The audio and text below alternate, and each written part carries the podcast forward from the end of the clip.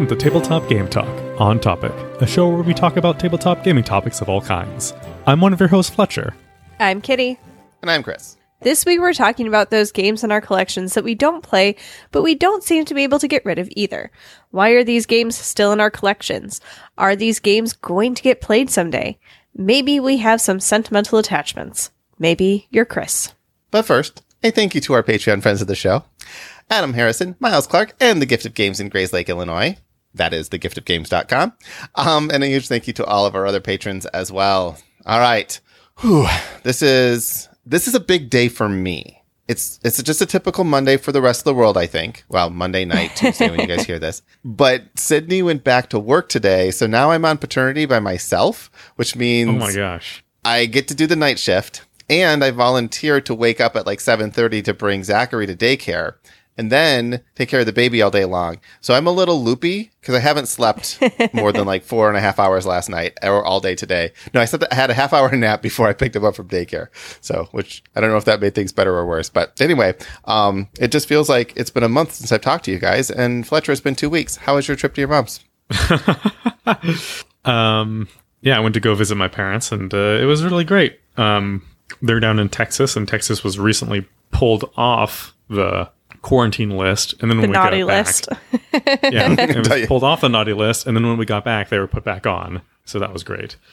I'm pretty sure 41 states are on that list now. So Yeah.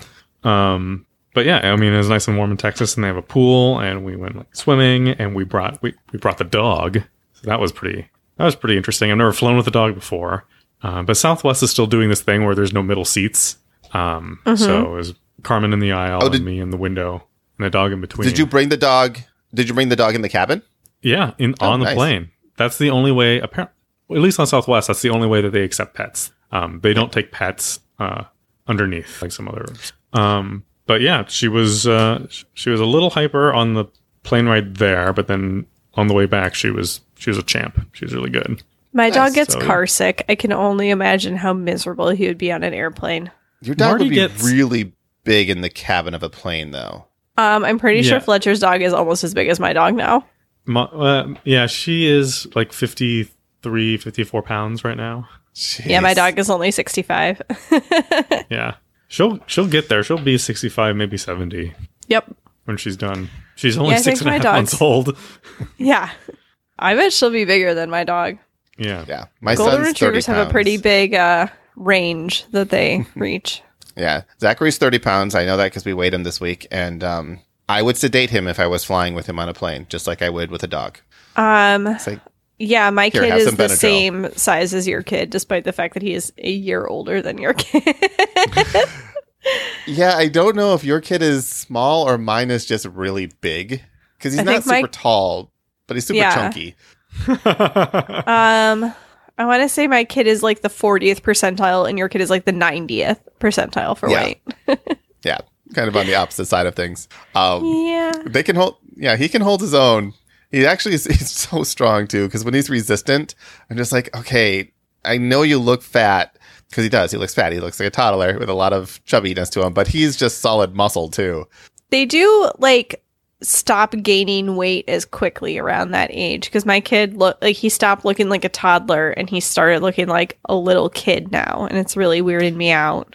yeah he's he's definitely stopped he's not getting bigger he's not gaining weight um but it still feels like he's growing like a couple inches every day based on what he can reach on the counter and get into he's Oh, taken yeah. to getting into the Keurig. So the other day he just he pulled we had him this little toddler step stool. So he pulled it over to Ugh. in front of the Keurig and the tea maker and then climbed up and just started disassembling the whole thing and then putting it all back together. Then disassembling it and putting it all back together. And then he left and he left it all put together. So I'm like, all right. I mean, Yeah, Yeah. just wait until they start using the step stool to climb on top of the counter to get in the cabinet to get the snacks that you thought you put out of their reach. And then they come downstairs with a bag full of fruit snacks, like, Mom, can you open this for me? And you're like, What? What did you- what? oh, I'll I'll wait on that a little bit.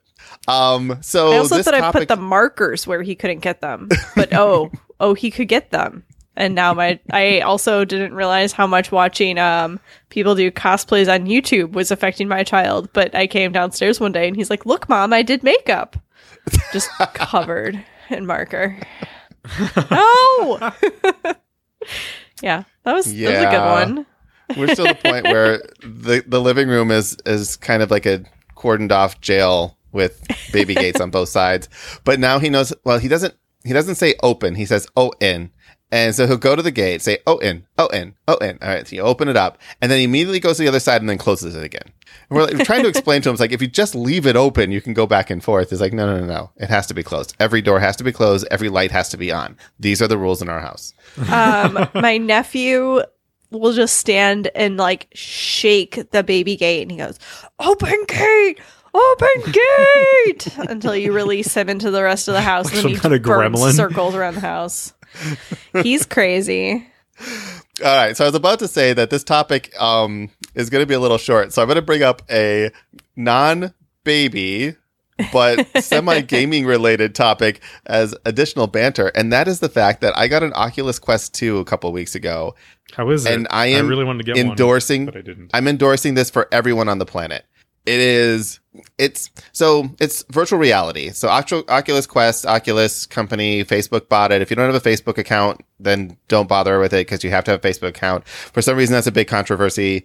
I have a Facebook account, so I don't care. But it is a standalone headset. So you just put the headset on, and then you can download games. There's an app store. There's free stuff. There's pay stuff. There's a ton of stuff on it. Um, it is insane. It's it's absolutely insane how cool it is. And I've been David it has Rank says, my "Is it the next giveaway?" Chris did probably already buy too many of them, so I did buy two of them um, because I bought one and then I put one, put it on Sydney. I'm like, you need to try this out because I was I've been VR reluctant for literally 30 years. I've just never thought it was ready for well, mainstream. it's been crappy for all of time until like the last five years. I can say that the Quest 2 is the mainstream thing I was waiting for. Um, it's just it's it's it's three hundred dollars, so it's kind of in the neighborhood of a eh, kind of an expensive Nintendo Switch. Um, not as many games on it, but there's still a ton of stuff you can do on it. Uh, but yeah, it's it's awesome. But I, I gave it to Sydney to try it out, and then she did some travel stuff where you can like you know 360 movies and stuff. And I asked her, I was like, "So do you want one?" And she looks at me, she's like, "I kind of do." So now we have two of them. Um, Who's gonna watch the kids? they have their both, own like, too. They make couch. minis. The one month old baby is wearing it. so that's you have to draw. I off, don't like, an have area. VR, and my kids still managed to roll off the couch. Well, so you, we have to you draw an area for uh, some many a lot of the VR stuff you can just do seated, so you don't have to be like you know standing up and moving around and stuff. But if you are standing up, you draw this kind of area, safe area, and as you get to an edge, a wall comes up in the VR, letting you know that you've gotten there. So. I, I'm playing this game called Elite Beat. No, not Elite Beat, just Beat Saber, which is kind of a rhythm Elite beat slashing agents. Elite Beat Agents. I I pulled that out and I'm like, oh, man, I wish there was a better game for this. And now there is. Um, but yeah, if every song I like peek under my nose because that's the only way I can see out the other side of the headset to make sure that the kid's still breathing. And I'm like, oh, okay, I can play another song. So anyway, yeah, get this. How's it work with And the you can do- glasses? Um, I just take my glasses off because my mm, I can see very I can see fine close up, but they do have special lenses. So if you have glasses, you can get prescription lenses that you put into the Oculus, or you can Oh, there's wow. an, a space or two, so you can actually wear your glasses inside of it. But I spend an hour just like working up a sweat, so I'd rather just not wear the glasses. Anyway, that's my Oculus plug. I should get a discount. No, I want one. I ordered my PlayStation Five, but I get it next month. 10th, Yeah, 12th, order like that. Order it. You won't regret it. Do you uh, I- suffer I- from motion sickness at all, Chris? So yes, I do. I, if I'm a passenger That's in a car, I feel s- I get sick. Um, and not so much on planes, but that's the fun thing about this is you do get used to VR. And there's certain ratings on games. It says this one's comfortable. Most people should be able to do it without any problem. And then it goes down to extreme, like, hey, don't do this until you're experienced. And I've I've been just doing basically the comfortable ones, but you there's this residual I don't know what they call it, but anytime I lay down, like every place else is fine, but when I lay down, I get this like swirl of vertigo that just Yeah. makes the room spin. And then it just goes away. That- that's so just because weird. you had too many whiskeys, Chris. It could be. Just put one foot on the floor. It's called Isn't that the what they tell you? spins. Just So, drink well, it's less either- and you'll be fine. It's either what I'm going to dub VR sickness or um, I have a brain tumor. So either one could happen, but it's super reliable. Like I just lay down and like, woo. And I'm like, well, I guess that's a good time to feel dizzy when you're already laying down. So Yeah, I have a problem even with like IMAX movies or some stuff that I can't. I watched an entire Netflix movie because Netflix is on there and YouTube and all that stuff. So you can watch it like you're watching on a big screen. Um, and it was actually totally fine because you're sitting in, you're basically sitting stationary. Um, and Yeah, it it's the same with an really well. IMAX, and yet I still get sick. Well, next time I come over, I will bring it with and you Uh. and Spencer can try it out. we'll see. It'll be fun. All right, let's talk about games. Other games. I guess. So this topic came out of the fact that I've been cleaning my game room and we didn't have a Gen Con this year, which is sad. So I have all of these games in the basement. And as I'm going through this, Sydney's asking, like, what are you going to give away? What are you, are you going to give this away, this way? I'm like, no, no, no, I'm not giving that away or that away or that away. So, so you're never going to play those. I'm like, I know, but I still can't give them away. It Doesn't matter. exactly. It's like, it's mine. So I'm like, it made me want to think about this a little bit more. And anyone with any sizable collection of games has those games that they don't play, but they also don't get rid of. Now I have a ton of them. I actually took a picture of my basement so I could reference them as we are here. And actually, it took five pictures of my basement so I could reference them um, while we're here. But I'm curious for you guys, this phenomenon of here's a game that you know you're not going to play. Like you're just ne- you're never going to get to the table for whatever reason, but you also don't want to get rid of it. Am I alone on this, or can you guys give me a little love, a little support here? I think I have one game in my collection that I can say for sure falls in this category. And Which game is that? I have two. It is um Eloise the card game. It is All right. basically like a matching memory. It's like a kids game. I got it for a long like a long time ago for Christmas and it's the Eloise book series um art that I think they're just like matching cards seriously. It's like you get two and you're supposed to play kind of matching games. They're for kids. Um and I don't know how it like stuck around, but now it has become like a thing that I've held on to for long enough that it has sentimental value to me. so that's the only reason it's sticking around. I really liked the books when I was little. My mom would always read them to us with silly voices, and it reminds me of that. And I really like the art. So it's just fun. And sometimes when my niece comes over, she plays with it, but I have no intention of ever using it. I see. I like that. I like that it was a gift. So therefore, automatically you feel a little guilty getting rid of gifts. But it's also something that's tied back to your childhood and is Yeah, it was like a gift when I was like 10. This is seriously like, you know, 20 years old. 15, no, 25. There you go. I was gonna say Math. yeah, math. Yeah, I would. Well, I can't say I would give that away. Oh, you just made me think of another game too. I have a game called Dungeon that I never played, but it was it's apparently an electronic game of some sort, and I picked it up at a one of those flea markets at a convention. And I'm like, oh man, this is like one of the electronic dungeon games of the early 80s. I must have this. And I will never get rid of it. I've never touched it. I will never play it. I just wanted to have it because in the early 80s I really wanted to be a D&D nerd and I wasn't cool enough to be a D&D nerd until the late 80s and then I got uncool enough to do it. I don't know. anyway, all right. So Fletcher, you have two games. What are these games? Yeah, so I have two games, and they're both the games that you gave me, Chris. And um, and I want to play them. I really do. I just haven't found the like the right people to play them with. Um, it's the it's those two D and D in a box games that you gave me. Ah, the adventure system. Yeah, the adventure system. Yeah. So I have those two, and I like I took them like I opened it up and I looked at all the pieces. I like read the instructions. I'm like, okay, this is gonna be fun. And it's like, Carmen, do you want to play this game? She's like, uh, no. In my family, like- we say I have to be on an airplane that day. my sister asked my niece if she wanted to be the flower girl in her wedding, and she said, mm, "I think I have to be on an airplane that day." Now that's our generic excuse for I don't want to do something. Oh, that's perfect. But Yeah. I do want to play this game. But I Yeah, just Carmen's going to be on an airplane that day. Oops. Because I love D and D. It, it's and it's a fun game. I mean, I I like it. It's not like obviously I did part with it, but I do have at least two other versions of it. Th- There's a lot of of that game. Yeah. So- I, I would assume so. So you're but you're keeping it with the intent that someday, someday you're going to play this game. Also, one of them that you gave me was like it was like a I don't know Legend of of Drizzt, and Drizzt is one Yes. of my favorite characters in the Forgotten Realms, kind of like Wizards of the Coast universe. So I can't I can't that's- part with that. and that's the one that gets good too. All right, so I can I uh, I have these um kind of uh, they're not necessarily industrial shelves, but like basement shelves. You know, they're made of you know nice. They're big. They're big. They're about two and a half feet deep.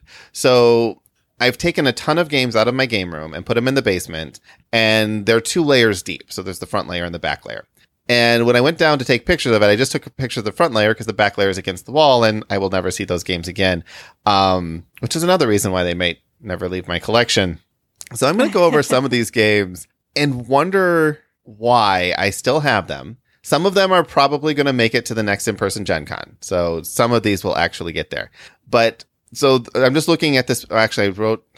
I'm going to start with role playing games first because let's just get that out of the way. Fletcher, do you have any role playing games that you've bought that you've never played? Do I have any role playing games that I've bought and never played? No. Okay, so D and D. I have all the D and D books because I mean, love D&D. I mean, essentially, essentially, besides like you know the D and D in a box games that we just talked about. Yeah. So, but like the D and D players books, um, adventures, all that stuff. I have all of that. Um, I've rarely ever read any of them cover to cover besides like the, the core books. Um, but that's fine. That's still part of a game that I play. So I don't think of that as a bad thing. But I also have a lot of other role playing games that I bought and I will never get rid of, but I will probably never play them either. Um, you know, I have, I have a bunch of, uh, Battletech games, which aren't really role playing, but they're books and, you know, tabletop figure stuff. I'll never play that game. I, it's purely got for sentimental reasons. There's not even good art in the books. It's just pictures of people playing the game essentially. Um, I just backed a Stargate SG1 um, role playing game on Kickstarter. Like it's actively going right now. I already own a Stargate role playing game, and then I backed this other one. There are two Which I will- Stargate role playing games. I think this is the third one actually. Oh my Um, goodness. yeah, th- it's any kind of IP you can you can milk it for a while. Uh, plus, there's Star there's a Stargate role playing game based on the movie and a Stargate role playing game based on the series, um, or maybe that's Firefly, which I also think I have. But yeah, so there's a number of role playing games that I like. I buy because I'm interested in them, but I'll never play them. And once you have the book, it's like they're just so pretty on the shelf. I can't get rid of those. Yeah, I might be guilty of this if we count my digital collection because there were a few PDFs I have picked up, which for role playing games are not necessarily cheap. Um, Yeah, so I have I have quite a few of those perhaps in my collection that probably aren't ever going to get played. Well, let me ask you this. So you're you have more books than games. Do you have books that you've bought and not read? Yeah, but I don't hold on to them forever. I, I don't know. It depends. There's a lot of books that I bought and I read the first like three or four chapters, and I'm not a person who's like, if I'm not enjoying the book, I'm not gonna fin- like make myself finish it. Um, there are some books that like you know you feel like you have to read to like understand the culture we live in. Like you know, I I don't understand anyone who hasn't read at least one Harry Potter book all the way through. Like, how do you function in life? How Like, do you know, know. what everyone else is thinking? Yeah. right? Like, there are some books like that, but a lot of books are not like that. And I read the first three chapters, and if I'm not enjoying it, I'm happy to put it in a box and donate it. And it can go to the library or it can go to Goodwill, whatever. I'm done with it. Um, so there are very few books in my collection that I have not read that stick around in my collection. And I would say this is the same with games. There are a lot of games that I've picked up that I've maybe played once or twice. I didn't like them that much. They were taking up space and they have moved on and found new homes. I do not have the same problem with letting things go that you do. I can let a lot of things go. I'm going to cover a few things and we're going to talk about why I can't let them go.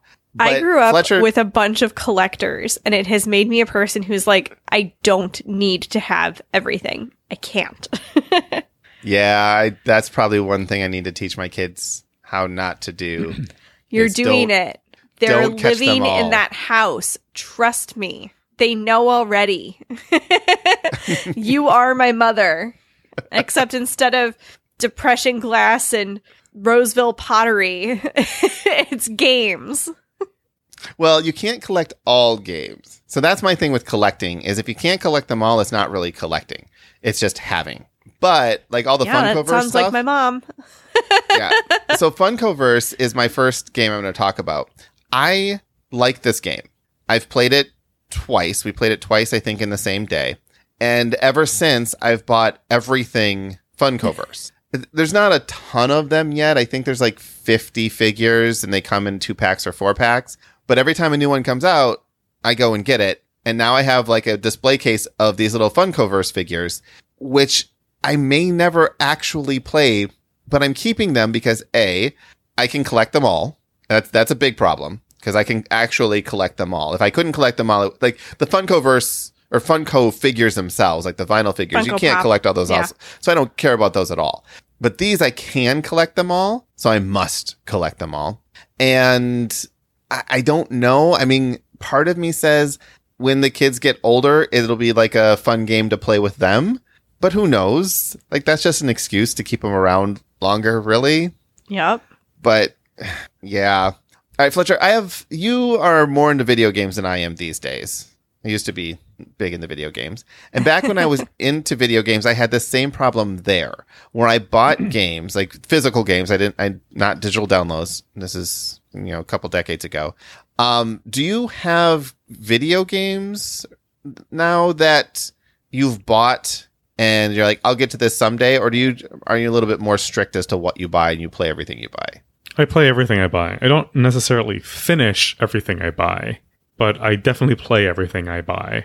Um, because I, I'm, I don't know, maybe I'm cheap, but I'm like, do I really want to spend this money on this game? Does it really look that good? Do I think I'm interested in it?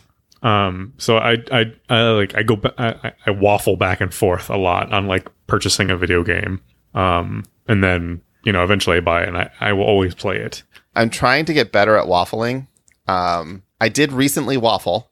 Kitty and I uh, do Dice Tower now, and we do the Kickstarter edition. And I think two weeks ago, I talked about Dungeon Fighter, which is like a dexterity dice rolling game. And I went all in on it, which was, I don't know, like $150 or something like that. And Sydney, first thing she does is she's just like, wait a minute, did you really back that game? I'm like, yeah, it looks fun. She's like, you're never going to play it. and then I had to sit down and waffle, and I waffled. And then I reduced my pledge to $10 without a reward because I felt guilty for reducing my pledge in the first place. So I still gave them $10, but I'm like, she's right. I'm never, ever, I hate these kind of games. I literally hate those kind of games. Why did I think I would want it this game? Good for you. You did Yeah. it, Chris.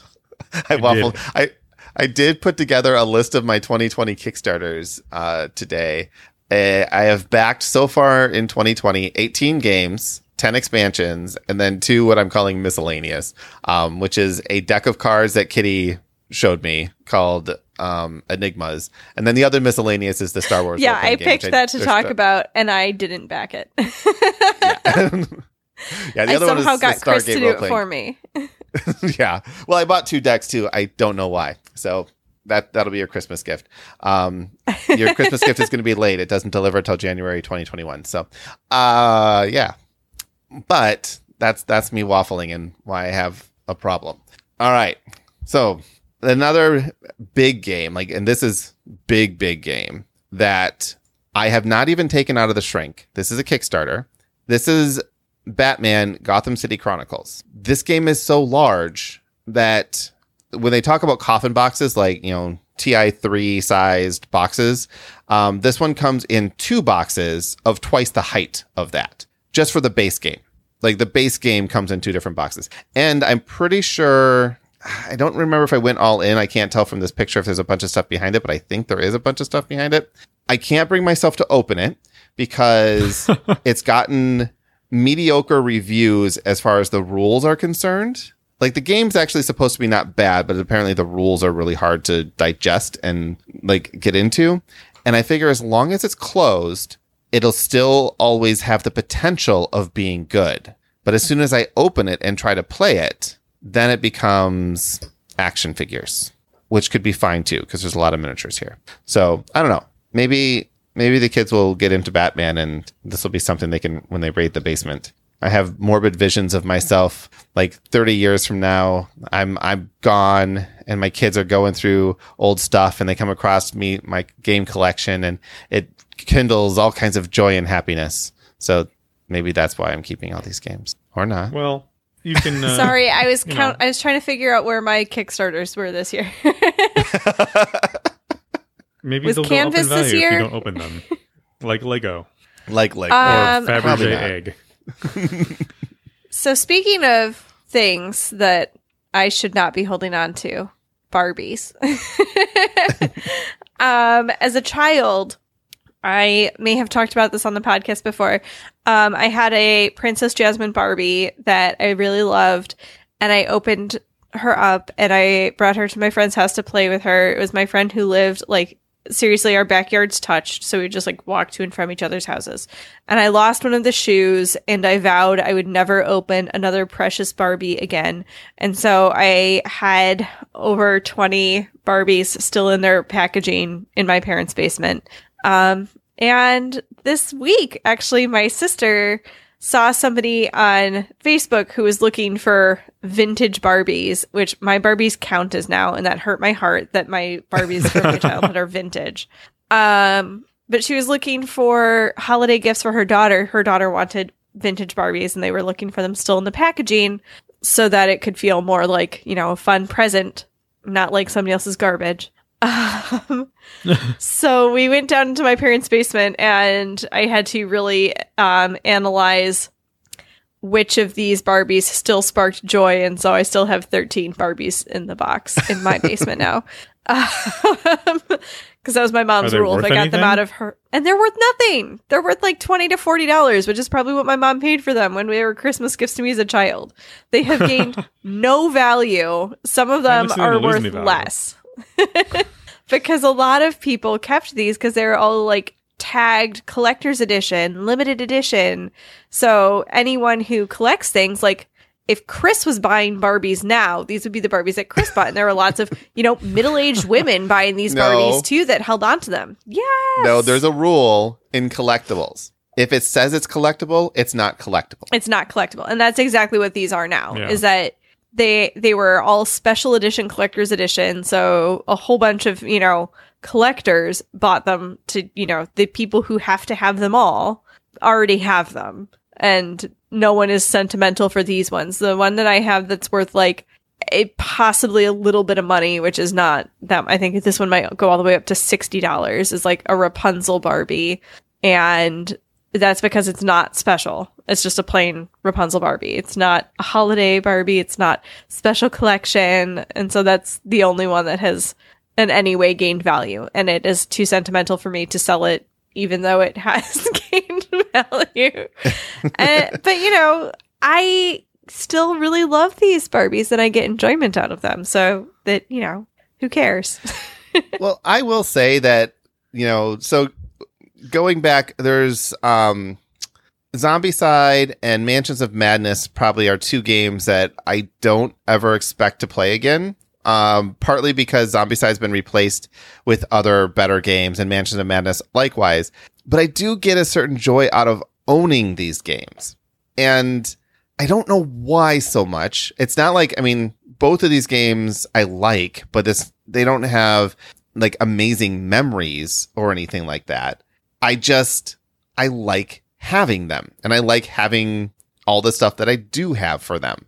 So like, I get it. I get it can spark joy even if you're not interacting with it on a regular basis. Now, one that doesn't make any sense whatsoever is a game called City of Kings, um, or The City of Kings, which is probably one of the worst games ever that I have ever played. That is a high bar.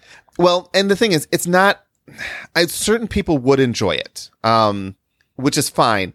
But for so I've talked about this before. I like exploring systems. I like when I'm playing a game, seeing all the nuancy stuff and everything that can come out of it. But the flip side of that is I tend to analyze games as well. And with City of Kings, it is a issue of there is a random generation of the world of monsters of pretty much everything is randomly generated.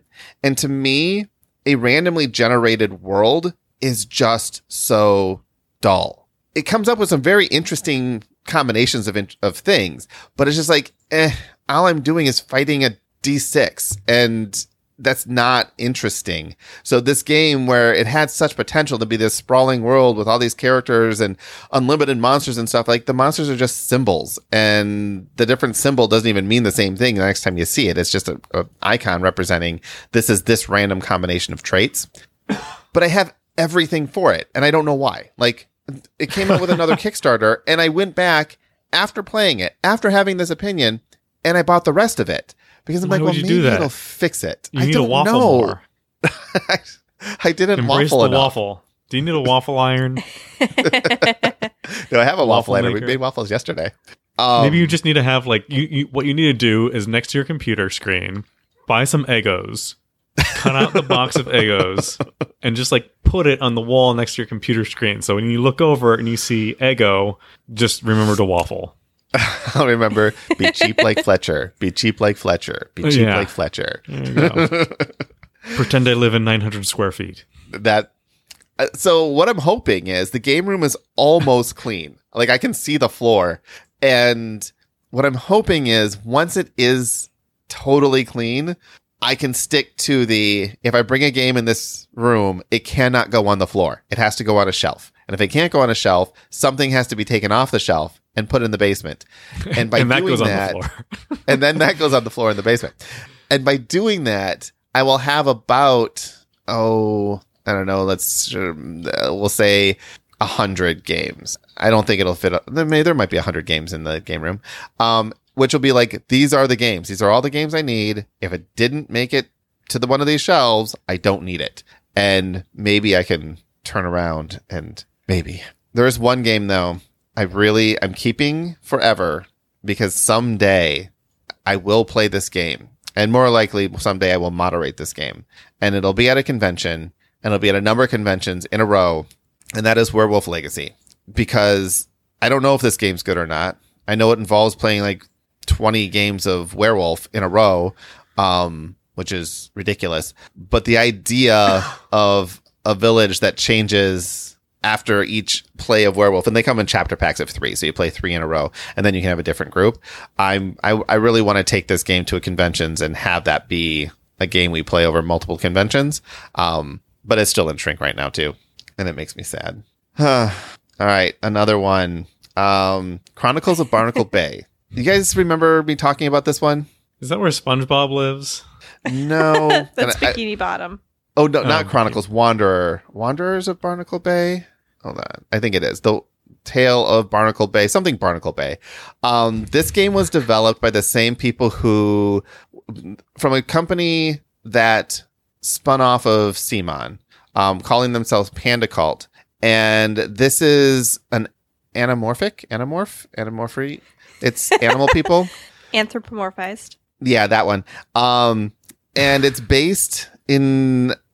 it's very, very close to Arcadia Quest in its gameplay and in the miniatures and the maps and all that. But there's more to it. There's an ongoing story and it's co- fully cooperative versus competitive like Arcadia Quest. And every concept about the game sounded like super awesome. It's also still in shrink. I really do feel in my heart I will play this game someday. I just, in the world, I don't know when that would ever happen because there's so many other things that I'm doing that is making me not go back to this two and a half year old game, maybe three and a half year olds at this time to, to play this game. And yeah. So Kitty, have you cataloged your Kickstarters? Six. That's it. That's all. Um, I actually uh, got distracted by I need to fill out a pledge manager, but I can't remember my credit card expiration date off the top of my head, and now it's mad at me. Sorry. Uh, but um several of them are very recent ones that I have backed. So, you know, for the year it doesn't sound so bad, but for the past 3 months I've backed like 3 or 4. so, you yeah, know, that's that's what happens when we do a regular segment. Fletcher, I still need to get you to actually back a game on Kickstarter. Why? I don't know. I just feel like it's something you should do. I don't think so. I don't. I don't need to pre-order games. I'll wait for the review. I'll wait for But you to tell so- me about it, and if it's any good, then I'll buy it. No, you won't. You just be like, eh, I'll play it when you come over and bring it. Uh, or that, yeah. Why, why don't I need to pre-order games when you just when you between you two you buy them all and then I play them that way? we it's do like cover it's a like lot. having a friend that has a boat. It's like yes, like I get to ride on your boat, not as often as I would like, but often enough. And I just don't bring you a six a pack boat. of beer every time I get on it, and I don't have to worry about maintenance or anything else with the boat. I Uh, I believe with a boat. Canvas was my first game this year. I think that was right around January. So See, I'm back still that looking one. forward to that. And then the next one is Sea of Plunder. And then I don't have anything till Flourish. And Flourish, Seventh Citadel, Cascadia, and Windward are all like the last two months. Yeah, those are but that's ones, everything I though. backed this year. There were some Those really good good, ones. ones. All right, so what do I do with these games? What should I do? I mean, th- this is partly why the Gen Con giveaway was something that I would do, but I have so many games in uh, Gravity Warfare. This this is a dexterity game where there's like a balancing galaxy on a well, on a pinpoint or something, and you're putting pieces on there in different ways. It's another, you know, here's a card, use tweezers to put a spaceship on a red spaceship or something like that. And it's a very fun game. I just I can't imagine a time that we'll ever bring it out. And now that I'm say- saying this, and Sydney's listening to this, and Sydney's like, "Oh my god, we have to play this game." And I'm like, "If you want to play this game, I'll totally play this game with you." But it's been sitting in the basement for about well since we moved into the house, and we haven't played it yet. So it's still in shrink. I can't give it away. Um, Warehouse 13. This was something that this is a, a fun TV show, and I'm like, oh yeah, that looks like it could be a fun game. I've never played it. Um, Labyrinth. This one is a co-op game. Never played it. The figures were cool. I even painted them and gave them as a gift to a friend of mine who like really liked Labyrinth but doesn't like games. But I'm like, here's this game, and I painted the figures so you could you can ignore the game and just have the figures. Um, yeah, I, Are you ready to hear it now, Chris? I'm ready. What do I do? It's time for you to Marie Kondo your game collection. No. You have to hold each one of them and ask you if it sparks joy. And Joy, if it joy, doesn't joy. spark joy. No, some of these games are not sparking joy. you just listed like 10 games that don't spark joy. Joy talk and about- Time to let them go. Say thank Joy you and and, anxiety let are them very go. confusing. The City of Kings. You said that it was one of the most terrible games you've ever played. Yes, but I get to talk about how bad it is, Well, and I mean, that's joyful. You can still talk about how You bad it is without that. buying, without owning it.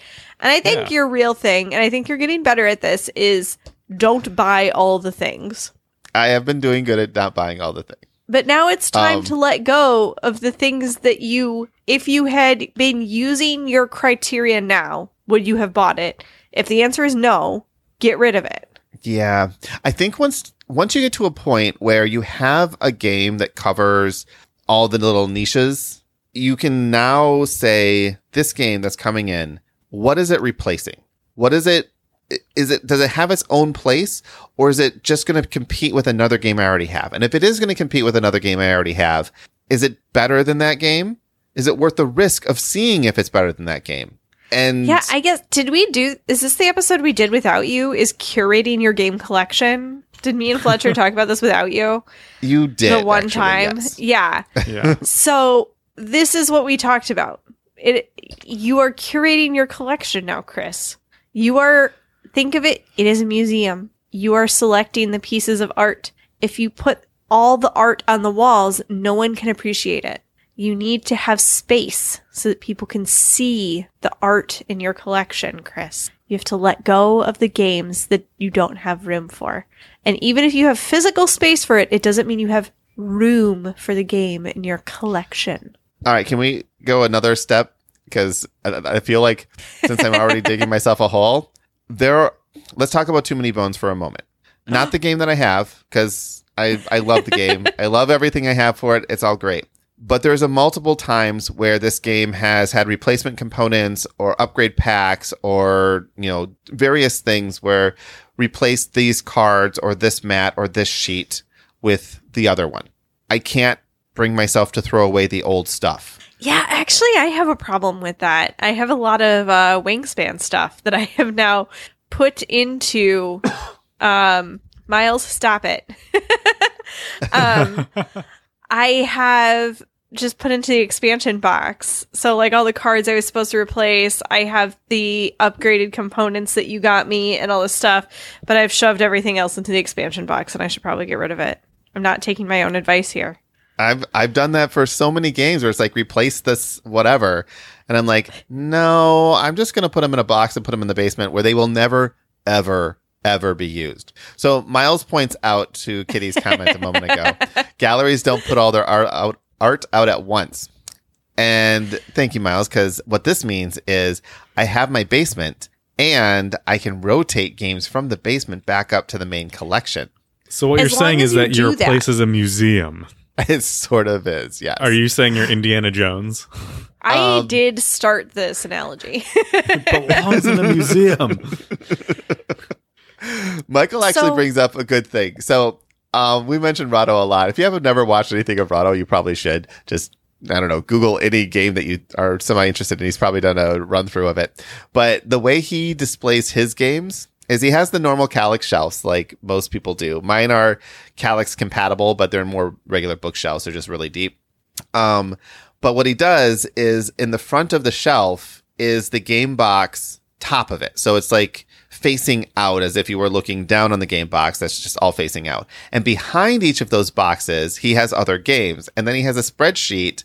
I think actually a Word document, but whatever. He has a, a electronic system that says, I'm looking for this game. And then it tells him which box it's behind. So he can go fetch it. But it's displayed very nicely in those videos where you can see it's basically an art thing. Oh my god. Fletcher. so I think that that's fine, but like how is that museum- fine? In what world is that okay? I mean, I love your reaction to that. we broke Fletcher. That gives me anxiety. Like, I know. Why don't we just stack everything on top of each other and just do worse sort to figure out like what we want to get? So I like the idea oh. though of being able to see the beautiful front art of the box and like I I would love it if each section like this is just a dream. I'm going to wax poetic for a moment. If you had like each section is like these are my, you know, deduction games, these are my tile laying games and you had those and you could rotate which box is the displayed box for a while.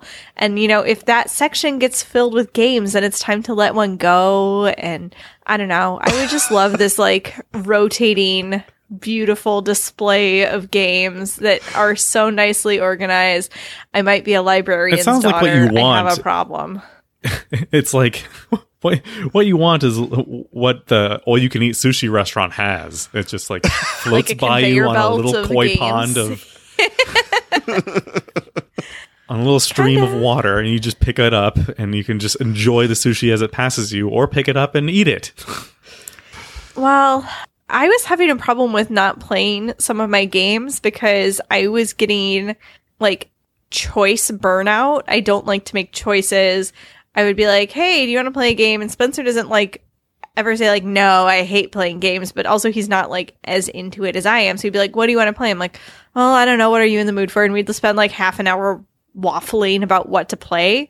So I just wrote all of my games on a slip of paper and now I pick one and we don't shuffle through until we've played everything. But like if It- I it's one liked something, I drew a few more slips. So like there's multiple. you just need to like pick a in there. game that you're just kind of like both okay with and like we're playing this game. Just do Yeah. it. It's like the Netflix conundrum. Like, what should we watch watch on Netflix? And you just like spend 30 minutes trying to figure out what you want to watch. Yeah, and This is I- why TV is so popular, like- old parent, I don't have time for that. So Like- we also like it's just somebody's choice. I picked last time. You have to pick. We're not deciding together. You pick. So Regular TV. Yeah. Regular TV, cable TV is great in the sense that you just turn it on and then it's just playing something. And most of the No, time you're there's just like, like, 800 this is okay. channels. What? It's just as bad. There's like 800 channels now. Yeah, but like you turn it on and there's something playing and you're like, this is okay. Like whatever. It's just it's already on. There's no choice. It's just like it's there and you're watching it. So Chip Theory Games has the only game of their. Well, actually, I, I can't say that. There's like, two games they don't have, but one of the games I did not get of theirs is called Game to Pick a Game, and it's ridiculous. It's I think it's a couple dice and some poker chips. I hate that game. yeah, and it's essentially a game that lasts for about two minutes, and the winner gets to pick the game they play for the night. That's the idea behind it. Um, I like your drawing slip things better because the thing is, it's sort of Fletcher's right. You know, live TV is easy. You just turn it on a channel, and if it draws your attention, great. If not, you flip it until something draws your attention. But Kitty, what you've done with your slip thing is create live TV. You're like, well, I don't know. What do you want to play? What do This you want to play? on. I don't know. yeah, let's just flip it on and see what's on. Dr- draw something, and then boom, that's what you have. That's that's what you're playing. And it if it doesn't draw your attention, then all right, remove that slip in that game because obviously I was gonna say there were a couple games that got the boot because when I was writing slips, I was like, Ugh, when am I going to want to play this? And I was like, done. No, out of my collection. We're done.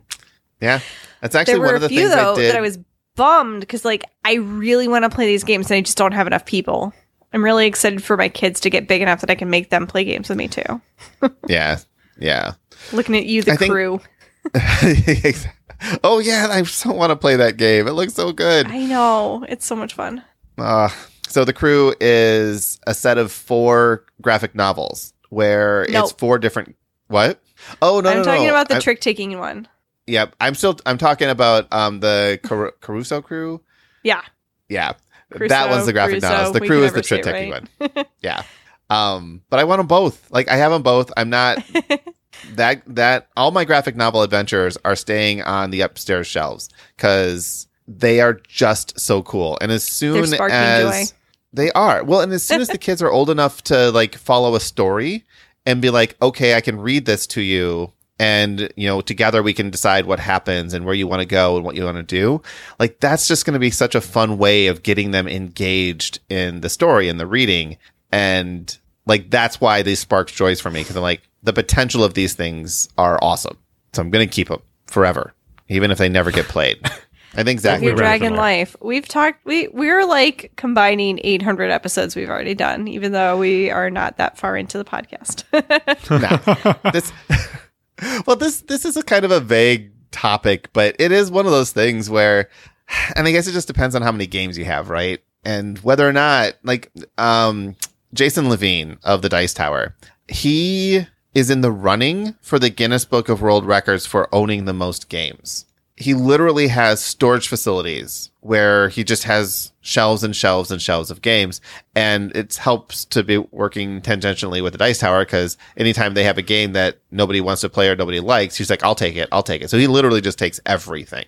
So for him it's i'm never going to get rid of the games and what i'm going to do with them is you know try to break a world record for owning the most different games i think that's one extreme and then you have Fletcher on the other extreme that has Sushi Go Party and a D&D game he hasn't played.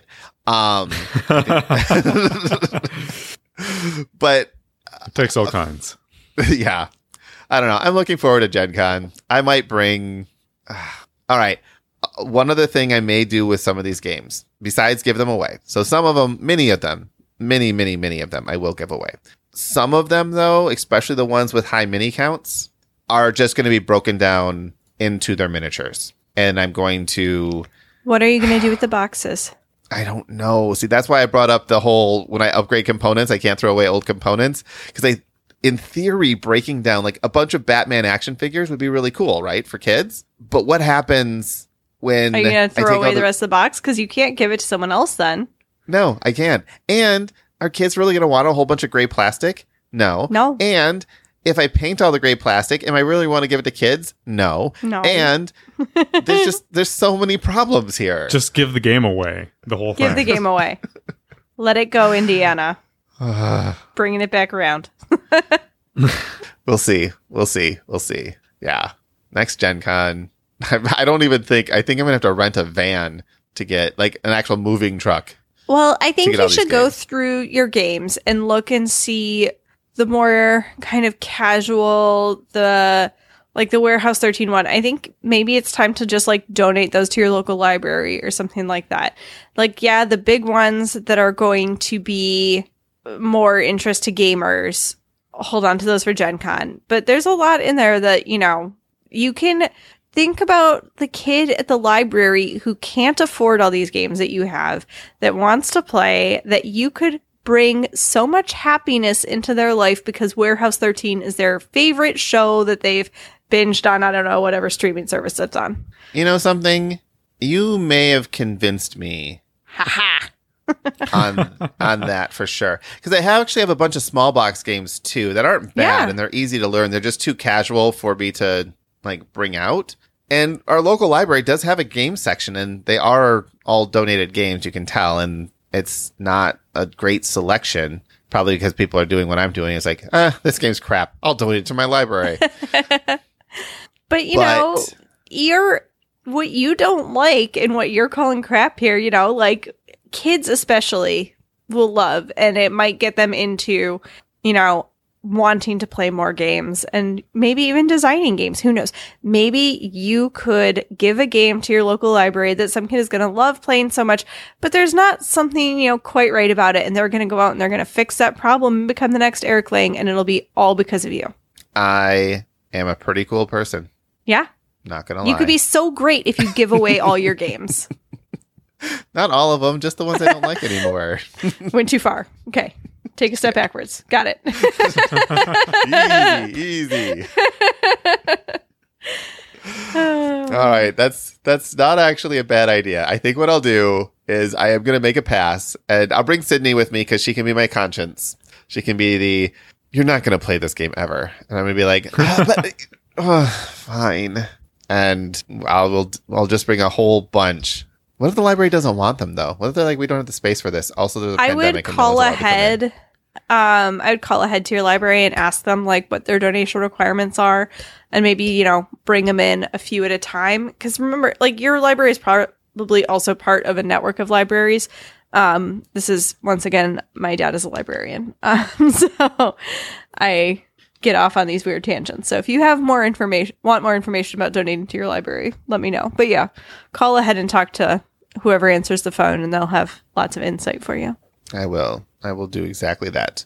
And when the libraries open back up for the public, which I think in our area they actually are, um, just with limited occupancy, um, they will have. I I know our library is doing a lot of like there are like 10 people who are in the library at a time and they just like bring you your books to the door. You don't actually get to go in and mess around, but I don't and know. browse. Yeah. Yeah. Uh, pandemics. We should do an episode on the pandemic. We can No. call it the pandemic episode, and then we can just talk about pandemic the entire time. All the various All of- pandemics. all and of the also different pandemic. pandemics. and also the pandemic. season zero is out now, by the way. I may end up picking up season zero and just playing it by myself, which is the loneliest Ah. way to have like play pandemic is in a pandemic by yourself. I don't know if that one would work if you've got like a two camera Just set up your kids on the other side. Yeah. We might be able to do a Lock them in a high setup. chair. yeah. Well, so with Kitty and I, it's not an issue of finding specifically time. Like we can go to each other's houses and that's fine. It's that when you have four kids under three, there's Mhm. nothing else you can do except to make sure the kids aren't murdering anyone. Yep. Including themselves. Mostly So- themselves. Mostly themselves. So it becomes its own game. And y- yeah, so that's why, and like, even setting up like an online time to play games, it still doesn't work. Like trying to find an hour. Kitty right now is like, okay, all right, as long as the baby's just sleeping for another five minutes, I'm good. Five more minutes and we're good. Actually, my kids are pretty good after 8 p.m., but Mine. That's when my yours second one seems is to wind not. yeah, she's just screamed a couple times, and I know that Sydney's looking to go to bed. But oh, all right. So anyway, these are games. These are these are a lot of miscellaneous topics. Maybe next week we'll have a more focused topic. Maybe maybe not. Who knows? Fletcher's Fletcher's yet to pick a topic, so Uh, man, I don't know what to. what would I even pick? sushi go Party. Sushi party. Go Party, and why it's the only game you need. Why is the only game you need? Just D and D. It's a book. You put it in your library. It's a book. Honestly, we haven't done a role playing episode in a while. I have a topic, but I'm not going to talk What? about it yet. All right, we're- the secret topic for next week. I, well, I want to run it by you guys before I say it in front of our listeners because it might be. All right. Well, that is a cliffhanger. So, do we use Kitty's topic for next week, or do we talk about Sushi Go Party? Let's tune in, same time, same channel. That's that's my Batman throwback. Um, all comes full circle. All right. So uh, there are no news or updates. I actually have that in the show notes, like news announcements and reminders. But it's a pandemic, so we just go right to Kitty, who now closes out our show. And Kitty's going to talk a lot. Fletcher doesn't even have to talk at all. Oh, Tabletop Game Talk is a proud member of the Dice Tower Network. If you'd like to follow us on social media, the links for Facebook and Twitter are in our show notes. Want to watch us record live? You can find that in the show notes as well. Comments or questions can be emailed to feedback at tabletopgametalk.com. Hosting fees and gives- giveaways are sponsored by our patrons. If you'd like to be one of these wonderful people, you can find out how by visiting our website, tabletopgametalk.com, and clicking on the Support Us link. And there's also a link in our show notes. Finally, a huge thank you to our current patrons Adam Harrison, Miles Clark, The Gift of Games, Jason Strong, John Lewis, Joe Hoover, Jeremy Fisher, Terrence Miltner, Sean Peck, Christopher Dong, Jennifer Engelbrecht, Brian Arnold, Michael Yanikowski, David Sellers, David Radke, Jason Marks, Ann Reynolds, Christopher Lecko, Stephen Judd, Leanne Verholst, Joe Rackstead, Sahara Wentworth, Weatherman Keefe, Paul Raymer, Jimothy, Ben Gary, Matthew Droke, David Rank, Christopher Comstock, Jer- Jerry Wong, C. Marie, Justin Willard, Jason Rodney, Sidney Lum, Eric Huffman, Adrian Jong, Faz Flintham, Eric Sealander, Glenn Cotter, Sean P. Kelly, Mike Smith, Caleb O'Brien, Don Gilstrap, Aaron Moore, Ron Nelson, Agnes Toth, Charles Pearson, Jesse Wheeler, and Ronald Roy. And thanks to all of our past and future patrons as well. Until next week, keep playing games and having fun.